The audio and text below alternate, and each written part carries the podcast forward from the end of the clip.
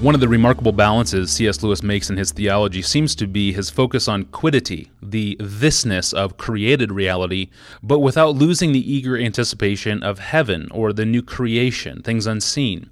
Pastor John, how does C.S. Lewis strike this balance? He does do it well.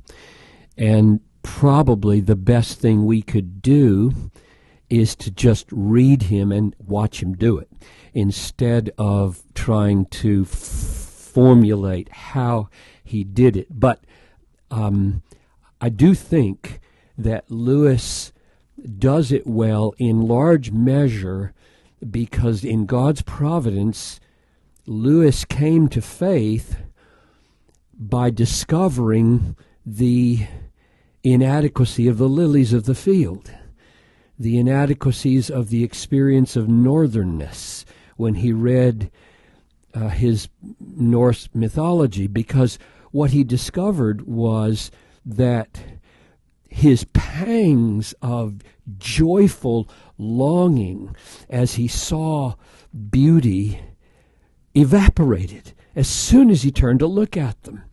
And he was endlessly frustrated that he would never really be able to have what he thought he wanted, namely these stabs of joy. They came, they went, and then Lewis discovered God, and then he discovered Christ, and then he discovered the gospel, and then he discovered the creator of all things and the, the goal of all things, and he realized that all of those things that had been trying to awaken him and he was trying to fasten on as the end in themselves were all pointers. The affection of joy was a pointer, and the things that were awakening it, those those mythologies that he was reading, they were all pointing towards the, the true myth, as he called it, namely namely Christianity. So probably Lewis is a good guide for us in cherishing the eternal, cherishing the unseen, cherishing God as the source and goal of all things, as well as being able to see the, the thisness and the beauty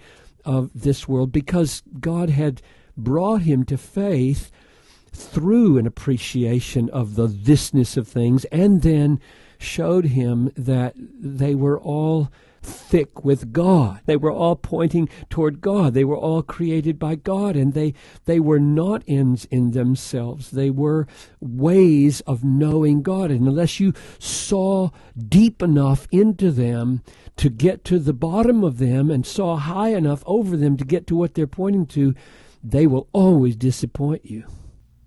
Thank you, Pastor John. We will be studying the enduring influence of C.S. Lewis later this fall on September 27, 28, and 29 here in Minneapolis at the Desiring God National Conference. The conference is titled The Romantic Rationalist God, Life, and the Imagination in the Work of C.S. Lewis. More details and registration will be available very soon at desiringgod.org on the blog and under the Events tab. I'm your host, Tony Reinke. Thanks for listening.